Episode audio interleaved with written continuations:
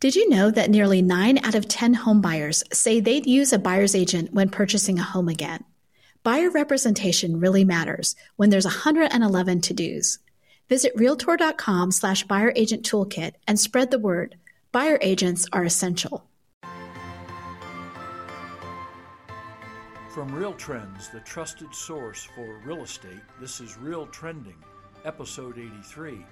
We're analyzing the most important trends affecting brokerage companies and their agents. I'm Steve Murray, president of Real Trends. Today we're discussing the political party platforms about housing and brokerage, trends in home purchasing, and preparing for fall 2020. What do these trends mean and how can brokerage firms best deal with them? So I took the time to read the political party platforms, the Democrat and Republican Party platforms, examining their positions on factors that would affect housing or brokerage. First, the Democrat Party platform. Interesting enough, uh, among other things that may affect housing, directly affecting brokerage is number one, they're calling for the passage of the PRO or PRO Act fully. Among its provisions would be to revert back to the Obama administration joint employer standards, which would make franchisors responsible for the HR, employment, and compensation practices of their franchisees one shudders to think the impact on real estate franchisors if suddenly they are responsible for the employment practices of their franchisees throughout the United States. That would make for a very, very interesting development in our industry, but that's essentially what the National Labor Relations Board during the Obama administration wanted to do. Now, their target was McDonald's and other fast food companies, but the PRO Act does not discriminate. Number two, they call for the national imposition of the ABC test as uh, put into law in California for determining who is and who isn't an independent contractor. Now, the California realtors did a superb job getting real estate agents excluded from coverage under the ABC test for determining independent contractor versus employee. But the things one needs to understand is California is very strong, the realtors are very strong, they're very well organized, and they got the real estate agents excluded from the ABC test. I think primarily because agents are among licensed professions like doctors, lawyers, dentists, accountants, and so on. And they escaped being captured under the ABC standard. There's no guarantee that every state can do the same thing or that it may be imposed on a national basis, the ABC standard, in which case the political fight then would move to Washington, D.C. to determine whether agents were excluded. We looked at both party platforms additionally, a little broader, and of course, they're very, very favorable towards housing. Again, the Democratic Party tends to lean more heavily towards federal subsidization of affordable housing.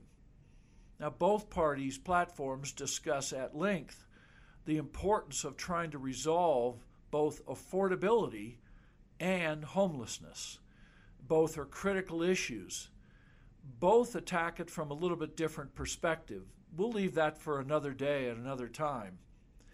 But it is worth noting that depending on the federal elections this year, we could end up with an administration who, while their target is someone else under the joint employer standards they're talking about, or the ABC test, could have a significant impact on the structure of the brokerage industry. Second, housing trends and purchasing trends. We have now spoken with brokerage companies from virtually every part of the country in the last week or two or three. Here's some interesting things to share. We spoke with the CEO of United Country Real Estate, Dan Duffy, and asked about what was going on in rural property markets where United Country has hundreds of franchisees in small rural towns selling farms and ranches and marinas and other type of rural property. He told us that at the end of April, their web traffic exploded up 300%, that it has maintained that level ever since, and that their business has more than doubled over the last few months from where it was the same point a year ago. Hence, we get a glimpse that Americans from all over the country are buying property in rural America.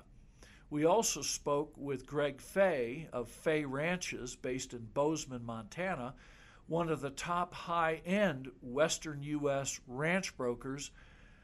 His only comment was his brokers and his organization have never been this busy that there are literally dozens, if not hundreds, of people looking to buy ranches throughout the western Rocky Mountain region.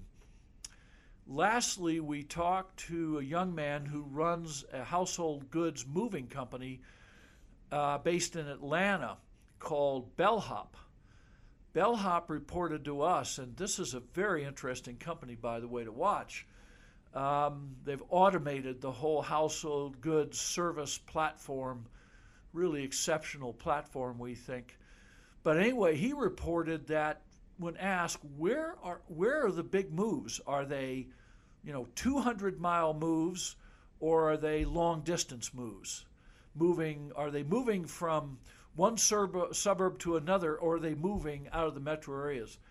He reported to us that over the last three to four months, a majority of the moves coming out of major metropolitan areas are long distance and they are heading for other parts of the country.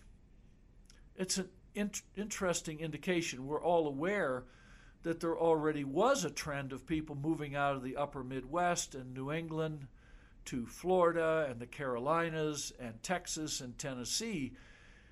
His report seems to indicate it's far more pervasive than many of us may think. Lastly, we talk to brokers in what we'll call not too remote areas. We're speaking of Rhode Island, southeastern Massachusetts, the shoreline of Delaware, and we could go on. The resort and second home communities, including places like Lake Tahoe and Breckenridge, Colorado, and others like them, are booming. So people, they're not just moving, but they are considering, given everything that's happened, buying at least a second home away from major metropolitan areas. We think this is something we'll have to study more in the times ahead. For as long as any of us can remember, our organization of our lives was we lived where we worked. Now, with remote working and remote learning, we're shifting to where you will work or learn where you live. It opens up entirely new possibilities for all kinds of workers, students, etc., who don't have to be in one specific geography to study or work or perform. Nobody knows right now how big and how long term that trend will be. More on that later. Lastly, preparing for the fall of 2020, in July, the National Association of Realtors reported that the annualized rate of sales was over 5.8 million existing homes, which was the highest since 2006. Brokers tell us to expect pretty much the same thing in August on a closed basis. So we have two of the most high powered markets or high powered months that we've had in 15 years July and August of 2020. First of all, you have to consider that April and May written business was way off from normal. So you take that demand and you pile it into June and July for written contracts. Number two, you have on top of this this abnormal demand situation of people looking to exit major cities or buy second homes or move to the suburbs or what have you, and you pile that on top. Then you have people that are just relocating because of COVID or civil unrest or high taxes or whatever the reason might be. People are relocating. All of that took place in the last 75 days. What does that tell us about the fall 2020? Frankly, because of low inventory, which is offset by continuing low interest rates, we think business will continue well, but not at the rates of July and August. It'd be nice to think that unit sales are going to back off to the 5.2 to 5.4 million existing home rate where we were a year ago in the fall of 2019. Nobody really knows, but every broker and agent should be prepared for a normal seasonal slowdown in the fall. There will be a seasonal slowdown at the least. Whether it's worse than that remains to be seen. Learn more about industry trends and success tactics for brokerage firms, agents, and teams as well as listen to past Real Trending on Apple Podcast, Spotify, Google Play, and others. Visit www.realtrends.com backslash channels. This has been Steve Murray. Until next time. How's that? 12.